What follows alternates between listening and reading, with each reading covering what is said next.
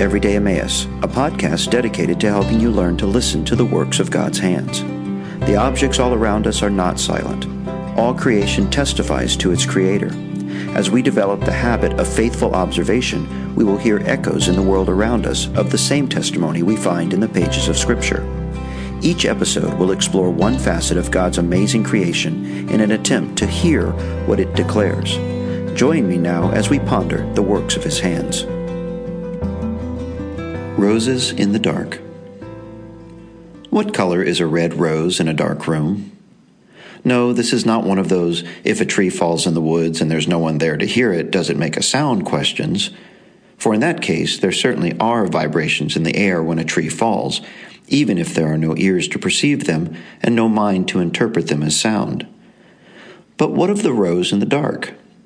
Ironically, the answer is it has no color.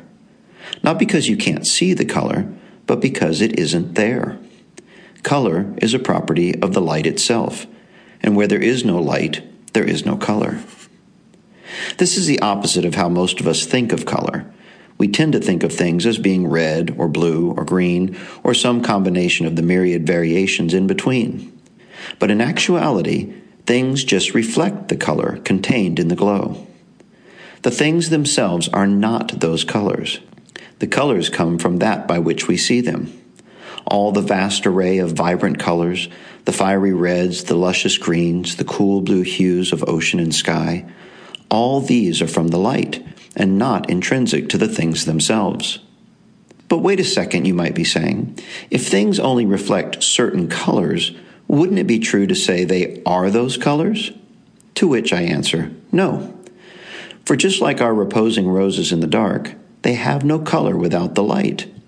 Form they have, texture too, but the color comes from the illumination. We say a page is white because it has the quality of reflecting all the visible frequencies hidden within the rays falling upon it. That's another paradox of light. Mixing all the frequencies of visible light together produces white, unlike the finger paint of childhood.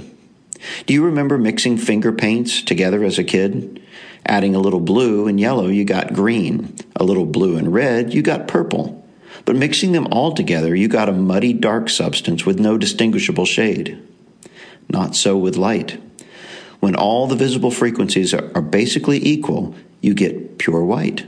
We think ours is a world bursting with color, merely illuminated by the boring white light pouring through our window. And even as we marvel at the prism's dividing display, we tend to think of it as something the prism does and not the content of the light itself. How characteristic of our Creator that He made something completely transparent to be the instrument of the rainbow's revelation. When I first learned this fact, I immediately thought of the verse For who sees anything different in you? What do you have that you did not receive? 1 Corinthians 4 7. We see the variations all around us, but do we stop to consider that it is the brightness itself that delivers the distinctions, and not merely the ability to see them. In your light we see light, Psalm 36 9, and the wild range of brilliant colors in it. I've always been fascinated with the creation account from the opening pages of Scripture. I'm one of those simpletons who take the telling as a literal description of the first six days. I see nothing in the text to suggest advantages in another hermeneutic. On the contrary, I find much instruction in taking it as it is. The shining forth of light at the Word of God on the first day and the advent of the sun on the fourth are thick with meaning. We are meant to notice the apparent contradiction of days and nights without a sun.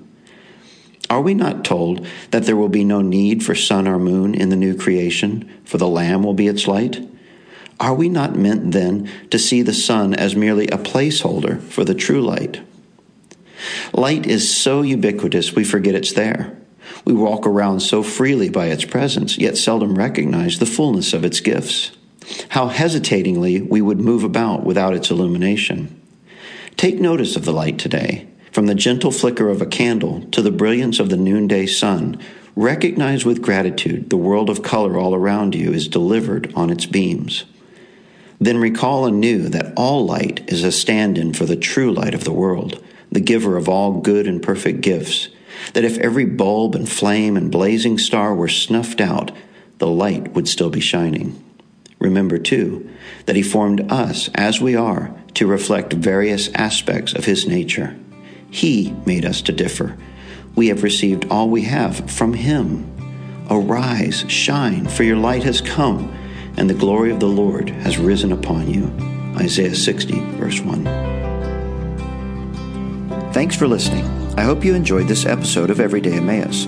Please feel free to share it with your friends and visit me at my blog, everydayemmaus.com, where you can find other similar articles.